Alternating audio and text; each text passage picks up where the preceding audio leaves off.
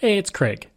I just wanted to let you know that you can listen to Canadian History Ehx early and ad free on Amazon Music, included with Prime. Greetings, and welcome to another episode of Canadian History Ehx. First, welcome to my new patrons, including Jason Hall and Spencer M., who join Iris Gray and Renee Beliveau as patrons. Also, a big thank you to Phil Maynard another patron of the show whose support is greatly appreciated.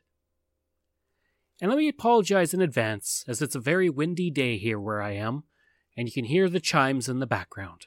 The Fenian raids are not generally known in Canada these days, but during the mid 19th century they represented a real problem for Canada as it was moving towards Confederation. The Fenians were members of a movement to secure the independence of Ireland from Britain Outlawed in the British Empire, they were able to operate in the United States openly and freely. Known as both the Irish Republic Brotherhood and the Fenian Brotherhood, today the entire organization is generally known as the Fenians. Beginning in 1866 and lasting for the next five years, the Fenians would conduct armed incursions into Canada with the goal of seizing land and holding it ransom in return for Irish independence. There was the hope among the Fenians that this would create a serious situation within Britain, which in turn would weaken the British hold in Ireland after a planned rebellion broke out. On the American side of things, they did what they could to prevent the Fenian raids from their territory, but this did not stop the Fenians from conducting a raid on Campobello Island, New Brunswick, in April 1866. By late May of that year, a group had stolen enough guns and ammunition to arm 20,000 men. The Fenians were not just a random group of people who wanted to try and push for a fight. Many were American Civil War veterans who were hardened by battle and served as officers, infantrymen, sappers, gunners, and more. This brings us to June 1st, 1866. The Fenians were feeling confident thanks to the recent successful incursions into Canada, and on that day, 1,000 heavily armed Fenians crossed the Niagara River at Buffalo and entered Canada.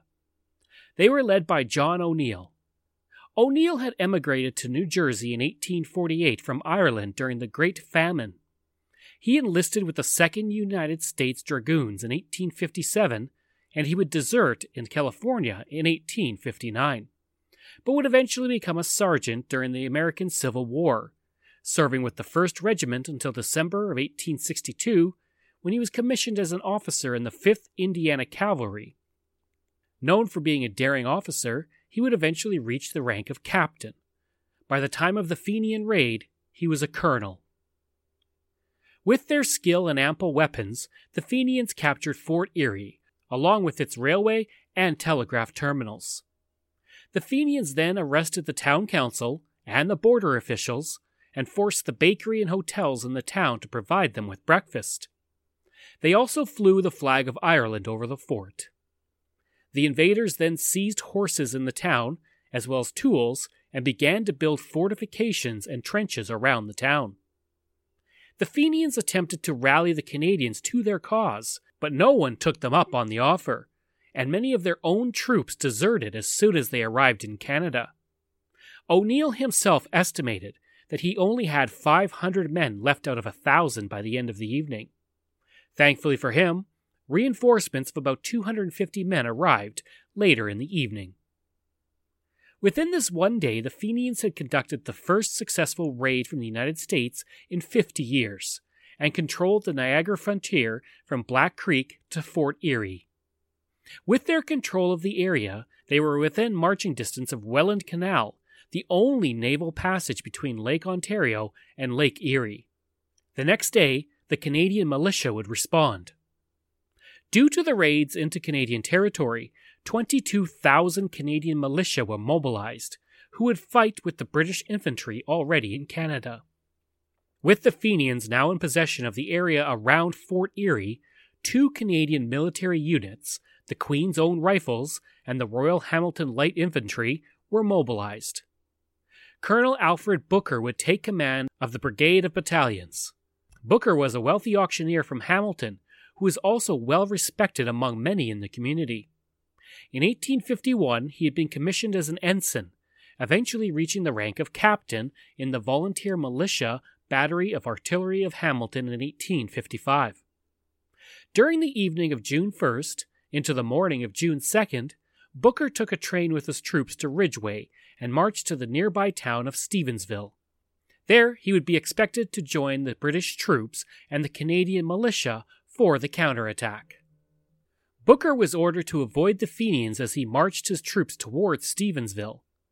What Booker and the British did not know was that the Fenians had marched up to the ridge just north of Ridgeway during the night. The ridge was also along the route the Canadians were taking to the community. Booker had been warned that the Fenians were laying an ambush on the ridge, but he chose to march towards them anyways and engage in contact before he regrouped with the British, despite orders to avoid the Fenians. At first, things were looking up for the Canadians during the first hour of the battle. The Canadians were able to drive the Fenians from their positions, but then something changed and even today it is not known why the battle suddenly turned against the Canadians. One theory is that the militiamen mistook the Fenian scouts on horseback for cavalry. Thinking they were about to be hit by mounted soldiers, Booker ordered the troops into a square to defend against a cavalry charge. This had the unfortunate side effect of exposing the troops to Fenian rifle fire.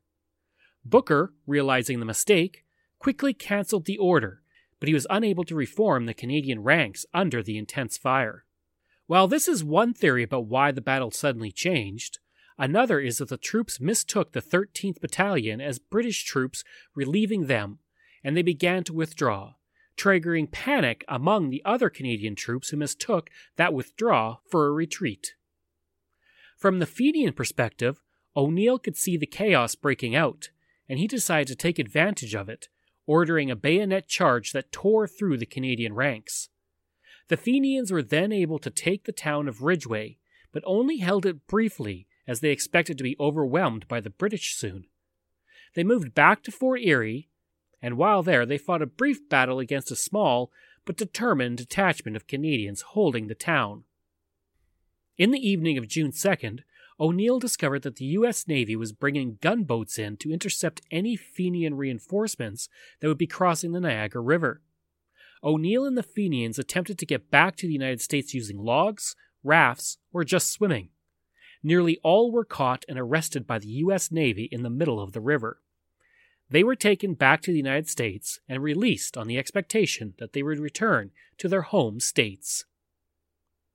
In the battle, nine Canadians were killed, often called the Ridgeway Nine, and 33 were wounded. Some were wounded severely enough that they had to have their limbs amputated.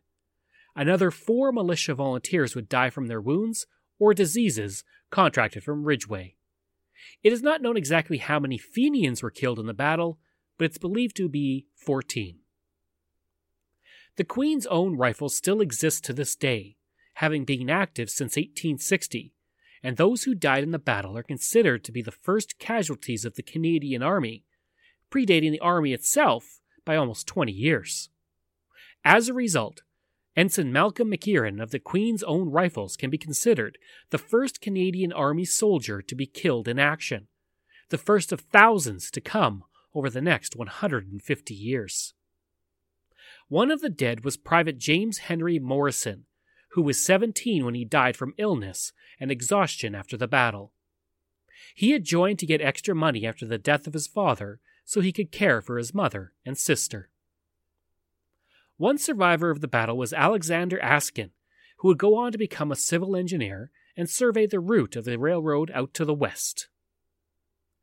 The battle has the distinction of being the only armed victory for the cause of Irish independence between the Irish Rebellion of 1798 and the Irish War of Independence in 1919.